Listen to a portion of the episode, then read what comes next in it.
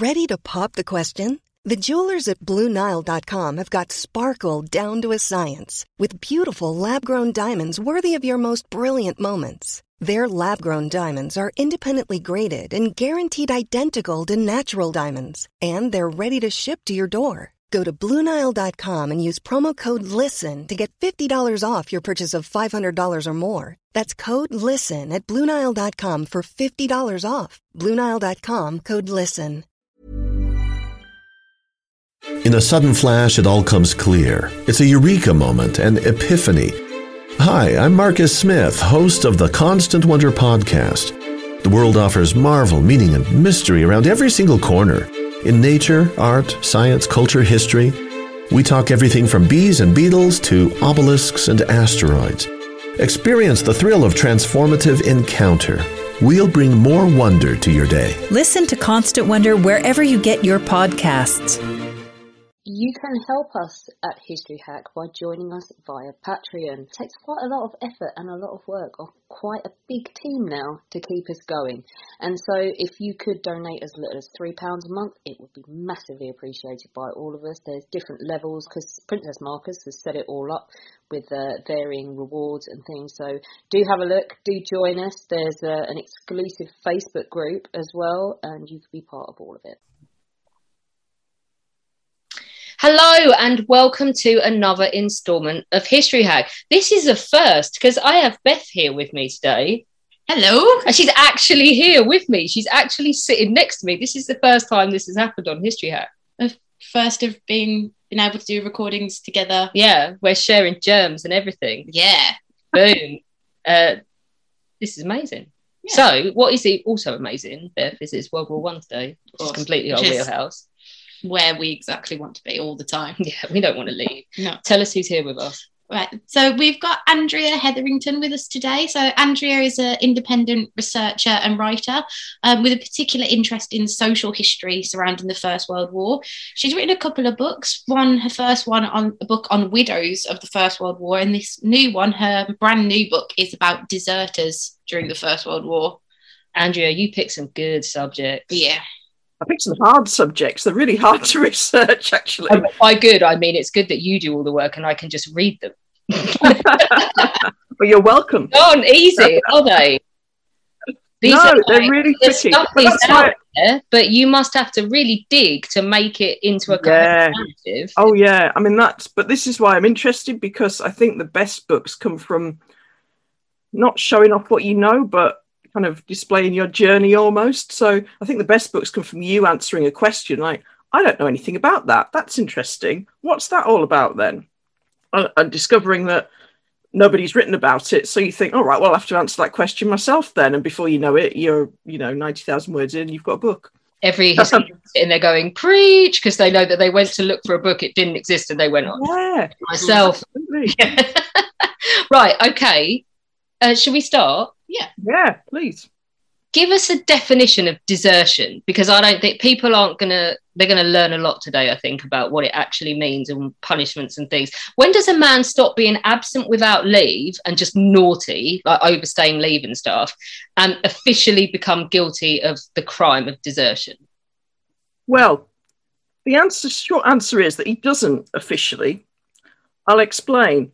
Now, the definition of desertion comes from the Manual of Military Law, which is like the Bible for the British Army during the war. And it describes desertion as deserting or attempting to desert His Majesty's services, which is not the most helpful description I've ever seen, to be honest. But desertion is really to be understood by what it's not, which is absence without leave, which is quite tightly defined. So, what they say about absence without leave is that that is such a short absence unaccompanied by disguise, concealment, or other suspicious circumstances, as occurs when a soldier does not return to his corps or duty at the proper time, but on returning is able to show that he did not intend to quit the service or to evade the performance of some service so important as to render the offence desertion. So, in short, it's all about the intention of the soldier Right. So things like how long you'd been gone, how far you'd gone, whether you were still in uniform, what had happened while you'd been gone, all went to a decision kind of after the fact as to whether you were guilty of desertion or absence. So the manual uses an example of a man found in plain clothes on a ship going to America as one where desertion would fairly clearly. You've got no intention of coming back, have you? Exactly, yeah. But you could also not even leave camp, but still be guilty of desertion if you were intending to avoid a particular duty. So, for example, and there's lots of examples of this, if your unit was off to France in the hour and you just went and hid in a cupboard somewhere until they'd all gone, then that was desertion, not absence, even though you might have only been gone an hour. Yeah. So the distinction between the two was a really fine one, and it wasn't applied consistently. And like I say, it was applied kind of after the fact. Um, I mean, you were officially declared a deserter after you'd been missing for 21 days, but as I say, that that's not determinative because you could be gone an hour and still be guilty of desertion. So this this distinction is is really loose because the benefit of the doubt was supposed to be given to the soldier, meaning that you were supposed to be charged with absence without leave, not desertion, if there was any room to do so. And room was very often found. So offences that, on the face of it, looked very much like desertion were downgraded to absence instead, partly so they could be dealt with more quickly mm. um, and without necessarily going through the whole court martial procedure. I think, yeah, when we did the Chelsea book, um, which is a Leeds fan, I know you'll be dying to talk about. Uh, we looked at because they did their initial training at White City. Yeah, they let them go on the weekends, and yeah. they're all buggers for coming back, overstaying leave and over, overstaying oh, a weekend off because they're just like they stroll back in a day late, drunk, and go, "Oops." We had one guy, and we still maintain it's the best disciplinary record I've ever seen because everything happened over one night, and he had uh, back chatting an officer, uh, leaving White City without permission, drunkenness, urinating on the wheel of a lorry, back chatting the sergeant that caught him, and then trying to punch him in the face. So he obviously went on a bender and had the best night out ever and came back. it's actually quite it's fuzzy, isn't it? And I think a lot of the time, I mean, we always hear the story, don't you, about the sleeping sentry and the officer just kicked him awake. I mean, that's a death sentence, but obviously yeah. in common sense land, yeah, in theatre, it's a, yeah. it's a wholly different concept, isn't it? Mm. Yeah, no, oh, it is. Um, and as I say, you know, there are offences, and you think, oh, that's that's desertion, that, and then you, you, if you're lucky enough to be able to follow it through, you find that they actually just got 28 days confined to barracks or something, and it was downgraded to to being absent without leave. And on the face of of things like you know how long they'd been gone, etc., you think, well, I can't see any any justification for that. But of course, they they can't they can't be heavy handed with everybody because they need to get people back into the ranks. Mm. You know, mm. both on the home front and abroad. You know, they can't have people languishing in in jail for for years, although people some people did, um, because they need to recycle the manpower. So a lot of the punishments were, were really light actually how prevalent was it in the British Army during the First World War? Is it something that you find ha- does happen a lot, or is it actually quite rare? No, it happens a lot. I think it's much more common than people have generally thought. I mean, the real figures will unfortunately never be known. So, uh, reasons I'll explain in a bit. But if we just look at the numbers for men that were actually court martialed, so taken to a military court for the offences of desertion and absence without leave on the home front, which is, is what I'm mostly concerned with. Mm. So, um, court martials on the home front for those offences 82,423. Mm. Court martials on all fronts for desertion and absence is nearly 127,000. And the number of men struck off the strength, which is where they're missing for 21 days, uh, so they're declared deserters. During the war, it's 147,000.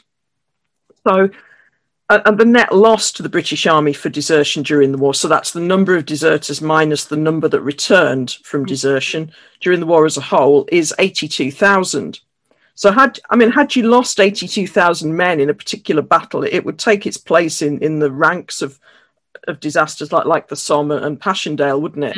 Um, but so to lose that number of men who never came back um, is quite significant. But as I say, the numbers who actually engaged in desertion would be even bigger than that. The reasons being that those figures that I've just given you are just for court martials. So those are just for men who were put before the court on their rearrest. So, what those statistics don't reflect is that there were loads of soldiers who made off were recaptured and were not court martialed because it wasn't obligatory. Your commanding officer could punish you without reference to a court martial, especially if he downgraded your offence to being absent without leave. So, large numbers were merely punished by their commanding officer in a lesser fashion and are therefore not showing up in those figures. And also, the numbers struck off the strength won't be as high as those who ran off for shorter periods. So yeah, if you have yeah. to be missing for 21 days to be struck off the strength, if you were gone but you managed to come back before the 21 days were up, you wouldn't be in those those figures um, either. So I think hundreds of thousands of men will have an entry on their record for absence or desertion. And I think it was an everyday part of military life, and it was far more widespread than might be imagined at this juncture. And I think it's also was culturally accepted to a degree. Um, taking some extra time off certainly for a citizen soldier, wasn't seen as, as a heinous crime. And the proliferation of slang around this practice, I think, is illustrative of this. So you'll have heard of, of French leave, doing a guy, swinging the lead. There's loads of other terms that soldiers had for not being where you're supposed to be at, at the right time. So I think it really was part of the strategy for the citizen soldier for navigating their way through the war. So I think if you seek an answer to the question, what did your ancestor do in the Great War? The answer might surprise you. Yeah, uh, this is so. My my thesis at the moment is uh, self-inflicted wounds, and it's the same. How hmm. many? You will never know. You will never know because of the ones where people just let it go, or people didn't get found out, or it wasn't yeah. or they just went into a casualty clearing station and nobody wrote it down. And so it's one of those difficult things to try and recreate because it wasn't yeah, about at the time. I think the first connection people make with desertions in their heads is the sad cases. You desert, they shoot you. Why is this a dangerous assumption to make? Well, concentration on those shot at dawn deserters is massively disproportionate and it obscures the experience of the vast majority of men who committed the offence of desertion and did so either temporarily or permanently just because the army didn't suit them at the time. So there's only 266 soldiers shot for desertion itself. If you compare those to the figures I've just given you, just for those deserters that were court martialed, you'll see there's a huge disparity there. I think it also leads people to believe that everyone who deserted was shot and that all those who deserted were later pardoned 100 years later because they were all suffering from shell shock. And none of this is necessarily true. So the shot at dawn cases are not representative of deserters in general, and they don't show the level of non-cooperation with, with the war effort that was present, which I think has been very much obscured um, even over the centenary period. There's this belief that we're all in it together and everybody was doing their bit, apart from these poor deserters who were suffering from shell shock and were all shot. And it's not it's not really the true picture. So, what are the usual punishments for desertion, Andrea? What kind of could you put it in the context of of the circumstances you know for those deserters? Would they have you know pay docked or would there be more severe punishments for them? Okay. Well theoretically whilst the country's at war the death penalty exists for deserters whether they've walked away from a trench in france or from a parade ground in aldershot because the designation of being on active service applies to both situations. But in practice the death penalty is not imposed for desertions at home but there are 14 cases of the shot at dawn deserters where the soldier was actually arrested in Britain but taken back to the front for his court martial and eventually executed. And those were men who'd overstayed their leave, or um, two cases where they had hidden um, to avoid a draft that was going to the front, and one poor man who was arrested in France but was transported back to Britain so that he could be identified and then was taken back to France and shot. So it didn't apply the death penalty for desertion on the home front, but it did in certain circumstances. But generally, if you go before a court martial as a soldier on the home front, it would be a district court martial where their maximum punishment was two years' imprisonment. Very aggravated offences and all offences for officers would go before a general court martial where the punishments were harsher and could include the death penalty, though, as I say, that never happened. But there were only a tiny, tiny proportion of general court martials on the home front, around 3,000, where there were 130 odd thousand um, district court martials. So, tiny proportion. So the vast majority of men who were sentenced by court martial on the home front got sentences of military detention, and there were just over 100,000 such sentences handed down. But those sentences were then reviewed by senior officers and were often reduced or remitted to return men to service more quickly. Short sentences of detention, so less than seven days, would be served in cells at the barracks, while soldiers serving longer periods were shipped out to military detention facilities around the country. But you're right about the, the docking of pay. Both deserters and absentees had their pay docked for every day they were missing and every day they were serving any kind of punishment. They're also liable to pay for every piece of their issued kit that was missing when they came back and for the cost of an escort to go and collect them.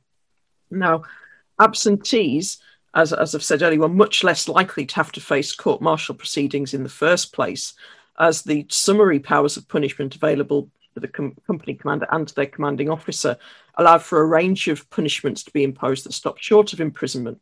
So an absentee could get up to 28 days detention under these summary powers without going anywhere near a court martial. Other punishments available being field punishment, field punishment number one, heard being tied to an object either outside for a few hours, though there's a debate as to whether that ever happened on the home front, or number two, which was basically just being kept within um, within the barracks, within the room at the barracks. Or just confinement to barracks, which is known as CB or jankers, sometimes extra duties, and of course the, the forfeiture of pay. So the range of punishments was was really quite wide, and again, this distinction of over absence without leave or desertion would play into that as well. But there was also just a really kind of arbitrary element to military justice, um, which I think was part of its power. Really, you never really knew what was what was going to happen to you. Yeah, absolutely. It just depends who you get on what given day, doesn't it? How many? Yeah. I'm interested to know how many serial deserters you find. So, if a man does it once, how likely is he to do it again? Because I've seen a couple of service files. Um, I was looking at one this morning. Actually, the guy's a nightmare. If you let him out of sight for long enough, he's off. Yeah, well, there's lots of men like that. Um, but there's no hard and fast rule. For some men, one brush with the authorities was enough, and their record after's exemplary. Um, you know, I've found a, few examples, you know, a lot of examples of men who'll just get themselves into trouble once. Um, some of them go on to win medals. One of the, them that, that I found and researched, um, he was in big trouble at the start of his, his military career, but he went on to uh, win win a medal and lose a leg in, in an action. Um, so some men, it's just a blip. It's either a misunderstanding of, of the rules or or it's because they, have had something they've had to deal with briefly, gone and dealt with it, and come back. Um, but some of them would desert time after time, as as you say. Um, interestingly, 91 of the shot at dawn cases were already under suspended sentences for desertion at the time that they committed their last offence. So some men deserted time after time because they were just not used to military life, didn't like it. Um, but some deserted because they were making a living from selling their army kit. So there's a number of examples of this serial desertion, and people often worked in gangs, enlisting and deserting en masse. So I found an example in Belfast in February 1915 where four deserters with 10 different aliases between them appeared in court for this, this particular offence. So they joined quite a few regiments since war was declared, and they were finally arrested because they'd enlisted in the Royal Irish Rifles the day after enlisting and deserting from the Leinsters. Um, and suspicion was aroused by the fact that as soon as they got their Royal Irish Rifles uniforms, they were selling the kit they'd already been given from the other regiment. Mm. Um, some joined regiments found it didn't suit them and left, but then joined another regiment immediately, hoping for a better experience. And this was a phenomenon called fraudulent enlistment, which needs to be put alongside desertion and absence without leave, because it was also rife in the First World War. And I yeah, think I got one of those. The Chelsea yeah. actually joined joined an infantry unit. Was like, no, I don't fancy this, and just went and served in the artillery instead. Yeah, exactly. Uh, I've got an example of a guy who joined an ordinary regiment, and in his billets with this regiment, he saw a photograph of the woman's husband in a Grenadier Guards uniform and thought, oh, hang on, I like that uniform. So deserted and went off and joined them instead.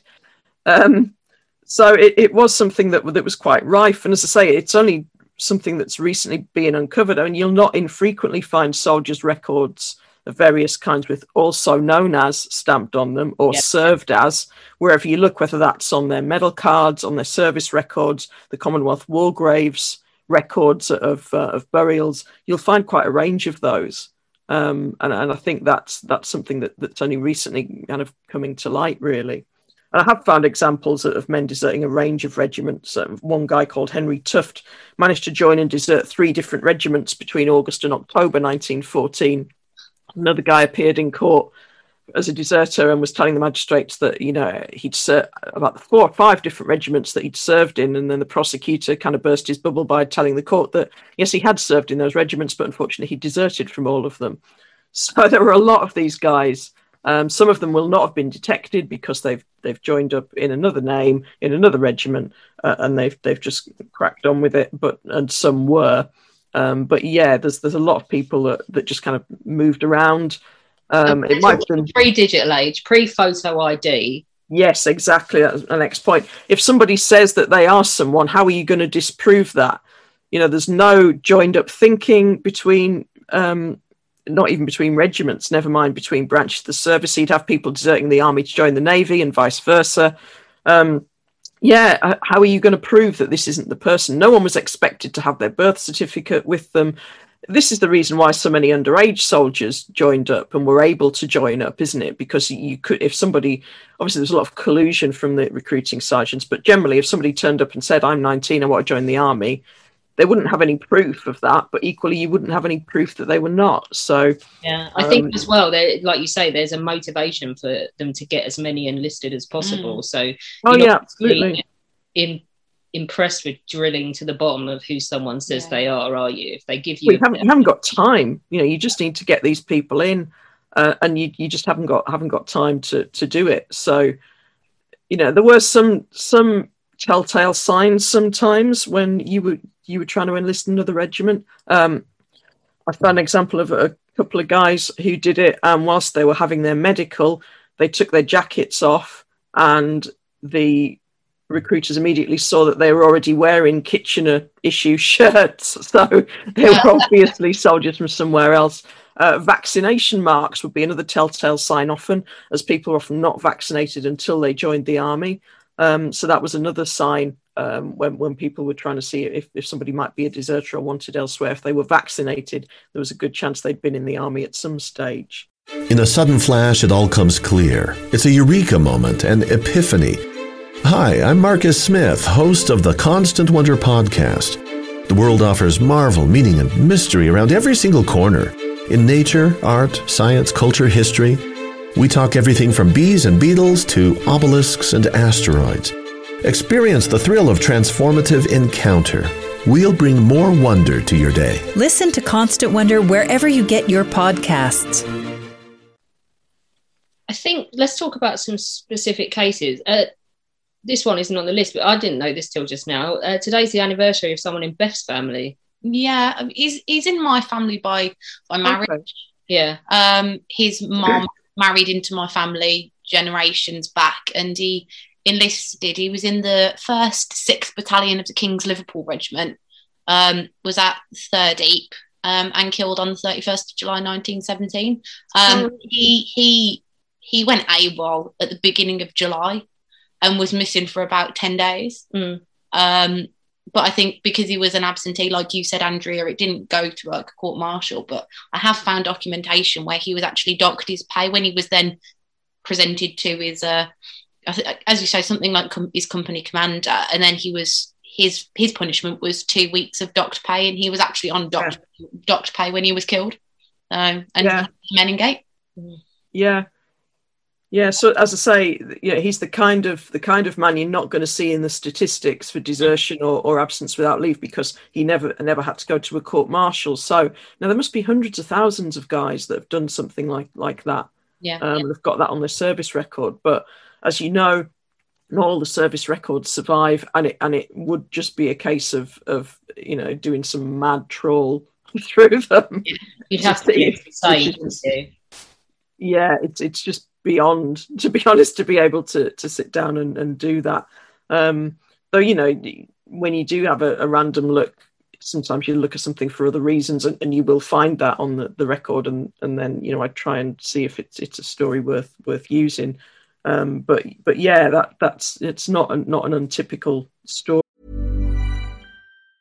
This Mother's Day, celebrate the extraordinary women in your life with a heartfelt gift from Blue Nile. Whether it's for your mom, a mother figure, or yourself as a mom, find that perfect piece to express your love and appreciation. Explore Blue Nile's exquisite pearls and mesmerizing gemstones that she's sure to love. Enjoy fast shipping options like guaranteed free shipping and returns. Make this Mother's Day unforgettable with a piece from Blue Nile. Right now, get up to 50% off at BlueNile.com. That's BlueNile.com. Burrow's furniture is built for the way you live.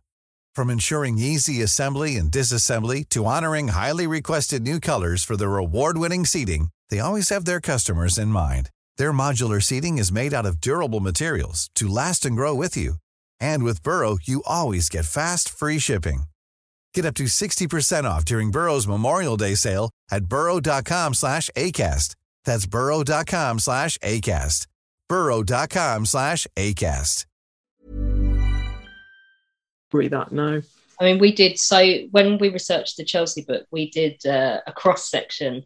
Um, brilliantly, we found something like 85 to 90% of the 17th Middlesex service files from the first 1,500 guys. So the guys that enlisted on the base join and play with, they survived. And actually, we went through every single one of them because we were trying to pinpoint who the Chelsea fans were. And more. But they're not all shot.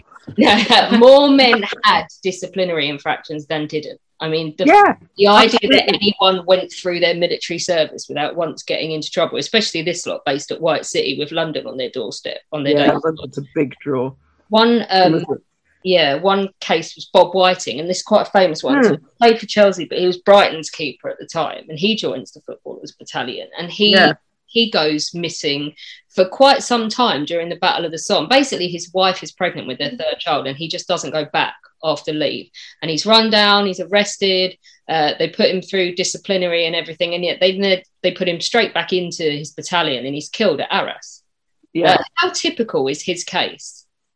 Yeah, well, Bob Whiting, he he didn't return from leave, did he? he was sent home suffering from scabies, I think, wasn't he? Yeah. And um, he was he wasn't missing that long. He was missing for from June till October, 1916. Arrested at home, sent back across the Channel as you say, he got his initial sentence was he got nine months hard labour, but he, he was pretty immediately recycled back into the ranks because that sentence, all the sentences went up the chain for what we call promulgation, yeah. which is like checking. Um, and his sentence was then suspended. So his case was quite typical in, in a number of, of ways. So the suspension of the sentence was entirely typical this was introduced in May 1915 because, as I indicated earlier, there were too many men languishing in detention when manpower was essential. So, sentences after May 1915 were routinely suspended to allow a man to, to prove himself again. So, be hanging over them would be reviewed in a certain number of months and could either then be imposed if they hadn't behaved themselves, or resuspended, um, or, or remitted. So that suspension of sentence for him was was entirely typical. So some took the hint, like Bob, and didn't get into any further trouble, and some didn't. So a significant proportion, say, of those shot at dawn were actually under suspended sentences, some of them suspended death sentences. Um, he was also typical in that failing to return from leave was a problem. Um, he was lucky he wasn't shot, actually, as some men in his position were. For example, um, Peter Sands, an Irish soldier, he was shot for overstaying his leave. He went home on leave to Belfast. He didn't go back at the time he was supposed to. Stayed an extra couple of months. Was arrested in Belfast, taken back across to France, court-martialed, death sentence imposed and carried out. Um, but as, as I said earlier, the, One the about Whiting, can I ask? Do you think yeah. his celebrity played into his commuted sentence, or is it like you're saying? No, no, I don't. I really don't. It yeah. was so.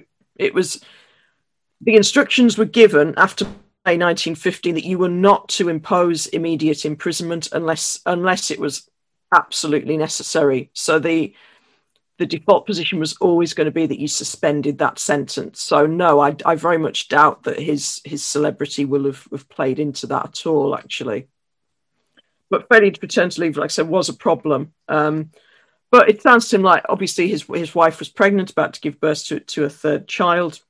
So here's an example of family problems causing people to develop family issues, and that was very frequent as well.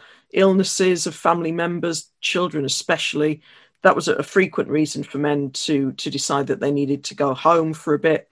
Um, wives potentially not behaving themselves, that was another reason. A number of men cited the fact that they'd heard their wives were having affairs for reasons why they'd, they'd not come back on time or, or they'd gone home. So yeah, his his family situation that's a, an entirely typical reason for, for him to desert. And another typical aspect of his case is when you actually look at his service record, the offence of desertion was downgraded to being absent without leave. Yeah, he's back in time for November on the Somme, isn't he? And yeah, he's as I said at Arras in yeah. April. So actually, it, it's just it's like a three month spell away from an otherwise standard participation in all the offensives that are going on. Yeah, no, absolutely, yeah.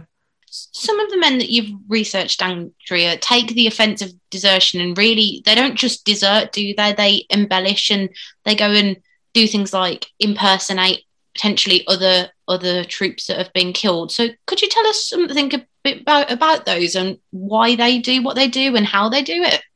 Okay. Well, it, it, all comes down to survival, really, on, on the home front and the strategies deserters use to support themselves. Because, of course, they're not getting their army pay now, are they? Because they're they're they're gone.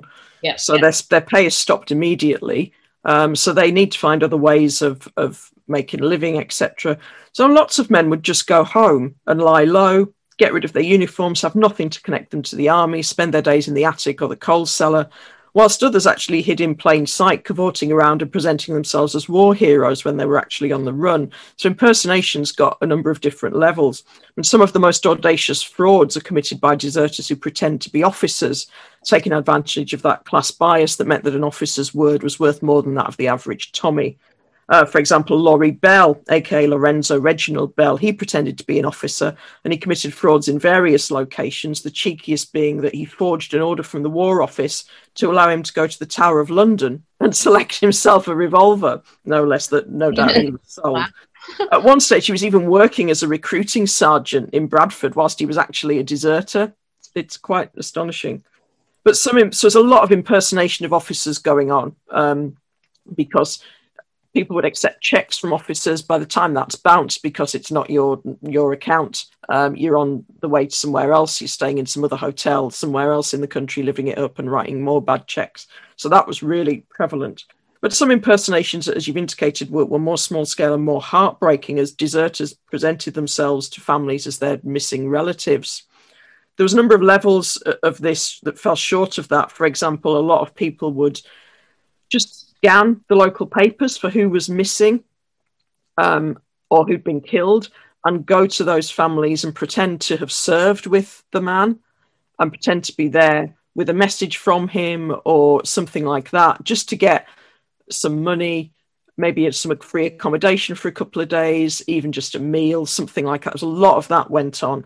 Um, but I have found two cases of these Martin Guerre scenarios, if I can put it that way, that are quite astonishing. In one case, a man called George Hall walked into a shop run by a Mrs. Tandy and declared himself to be her missing husband. Now, he did bear a resemblance to her husband, who had actually been killed at Gallipoli, though she was unaware of that fact at the time.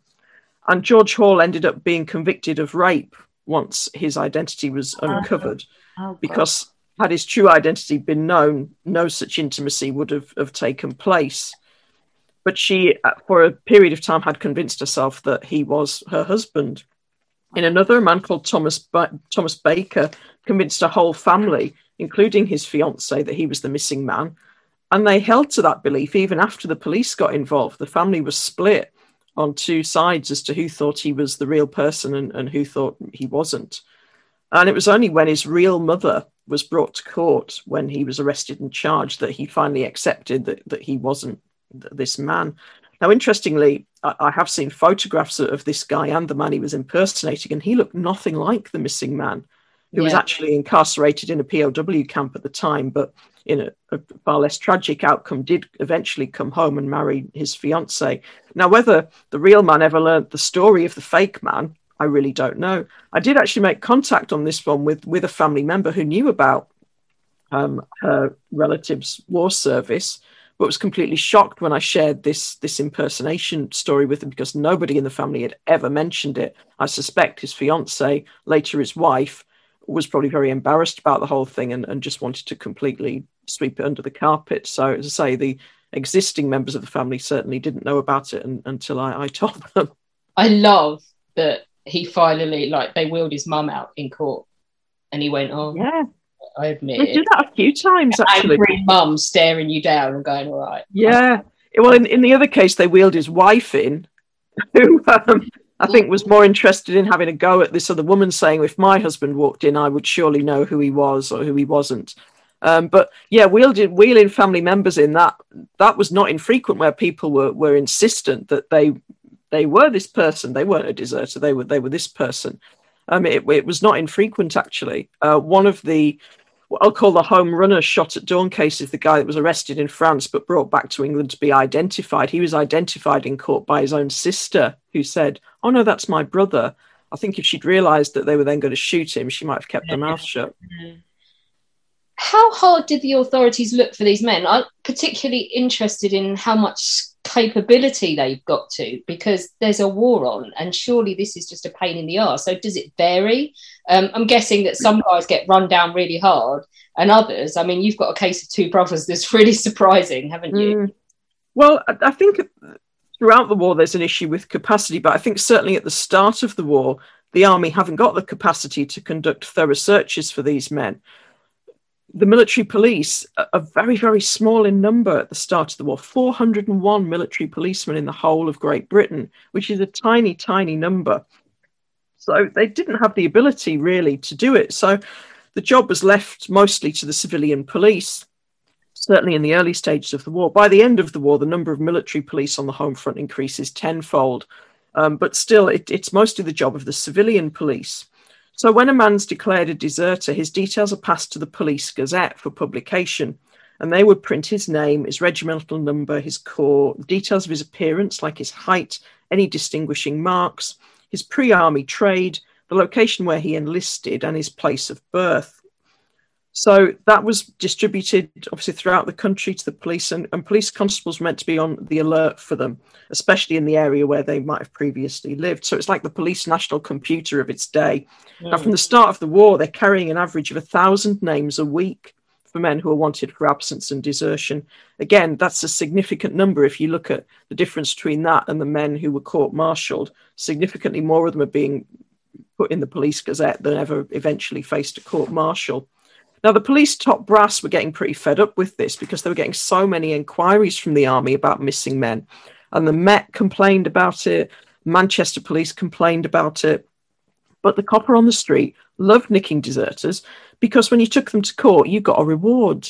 So the court ah the court will give you a reward of between five and 20 shillings, which would boost your income considerably. Usual reward was about 10 shillings. It was supposed to vary on the amount of, of initiative and, and trouble taken by the officer to arrest this person, but they would get a reward. So I think the police on the street were probably quite keen on nicking deserters.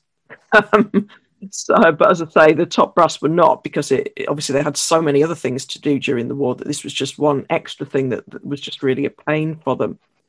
Um, but yeah, the, the Shipp Brothers case, that is a really interesting story. So on Boxing Day 1914, so this is the day after the Christmas truce, they weren't involved in it, but their unit were, and they were supposed to be relieving their unit that, that night in the trenches.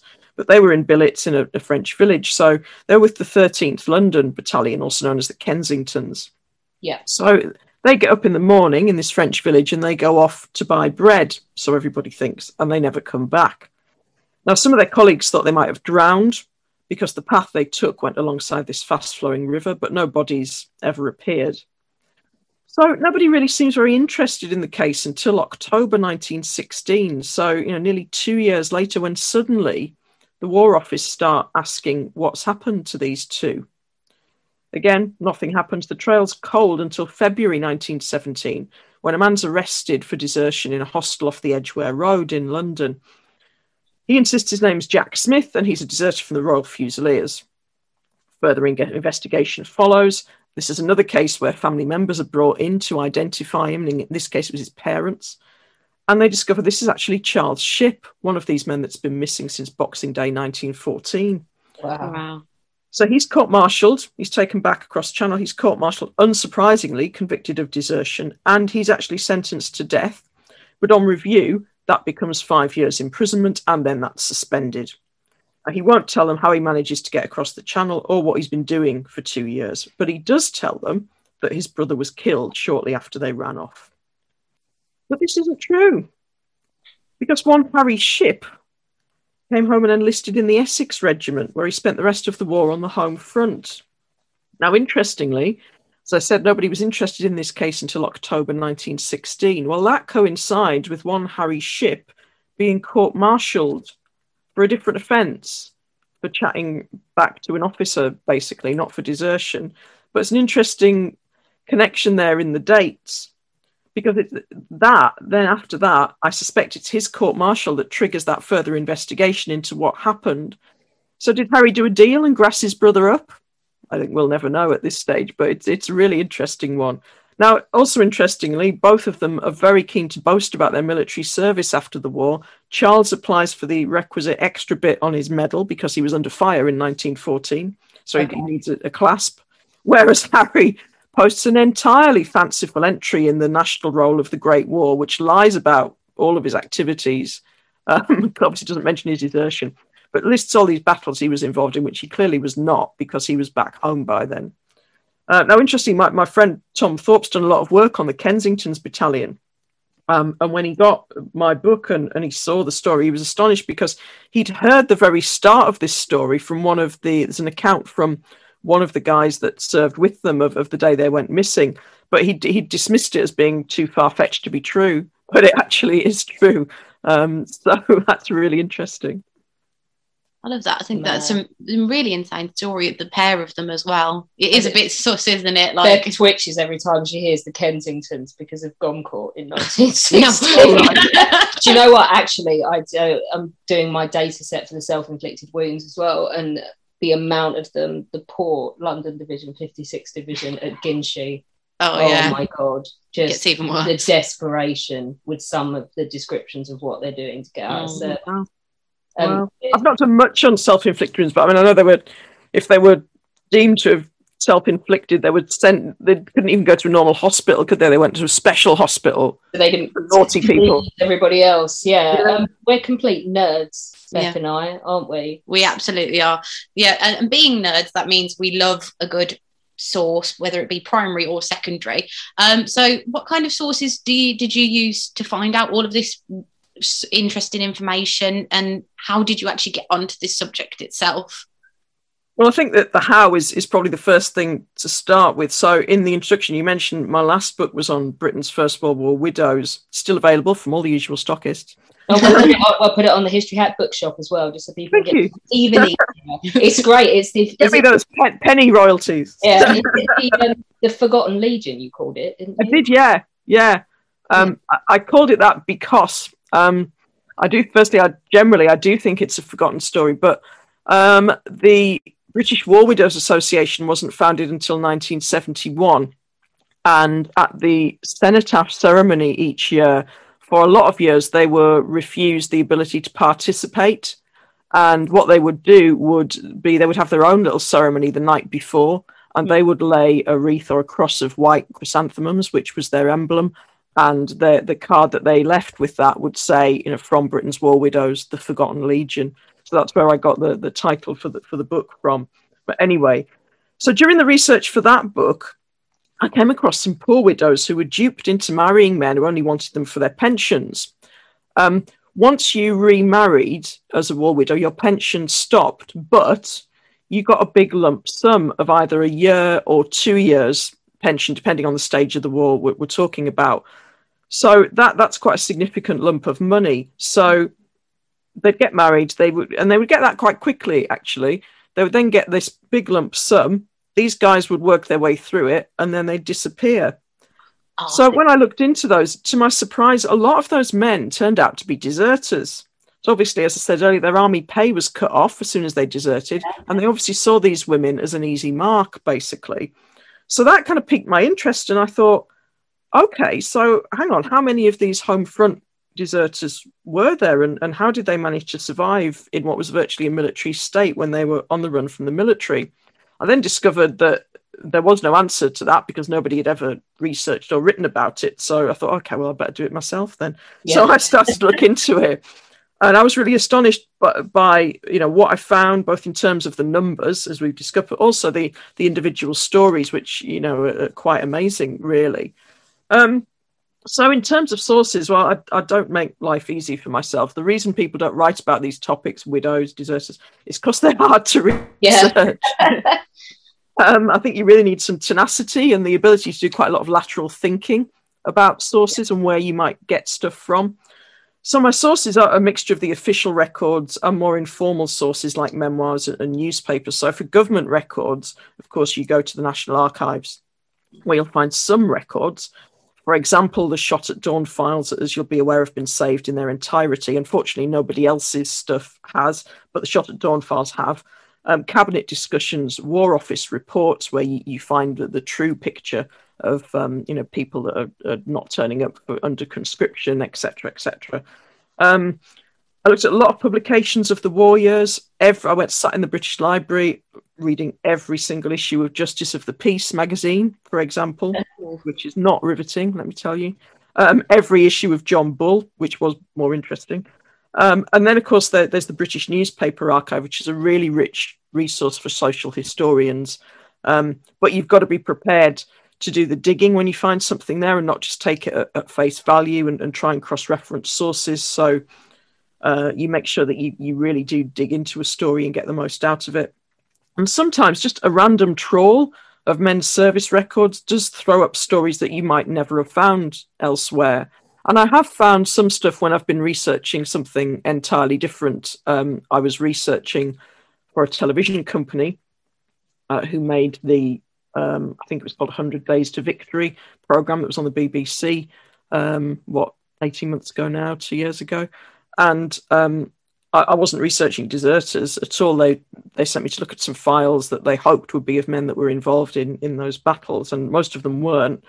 Um, but one of them I found was, was a, actually a deserter, and he had left some tantalizing glimpses of this within the, the file that, that was in the archives, in that he was trying to he deserted it's very towards the end of, of the war he was a regular soldier and he deserted he i don't think he felt he was capable of going back and he wanted to sort it all out after the war surrender himself. So there were some letters that he'd written and replies that he well the replies that he'd got back from various people mps etc that he'd tried to, to get some advice from. So as you'll know from when you're doing research, sometimes you're researching something completely different, but you'll find this this little gem that leads you on a on a different track, a completely different rabbit hole. Yeah, rabbit holing is probably the most fun thing about being. It is, yeah. But you waste days, don't you? You'll think, I wonder if I'll just have a look at that, and before you know it, you've spent the whole day doing it, and you might not have got anything. Created uh, a new spreadsheet for something else. Yeah, my rabbit holing. I have a spreadsheet of 22,000 Frenchmen who died in on one day in 1914. And this week's rabbit hole was social Darwinism boom Ooh. in Germany Ooh. in the years Ooh. Of the First World War. Yeah.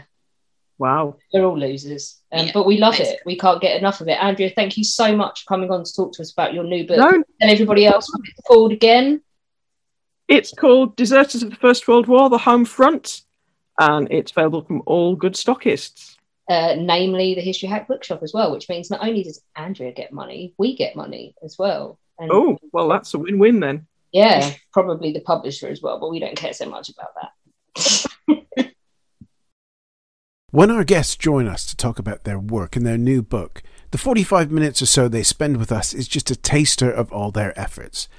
So, to this end, we have launched our very own bookshop on bookshop.org, where you can find our guests' latest and greatest books. You can support them and you can support History Hack too. 10% of every sale via our bookshop supports the podcast and allows us to keep at it and bring you more amazing guests.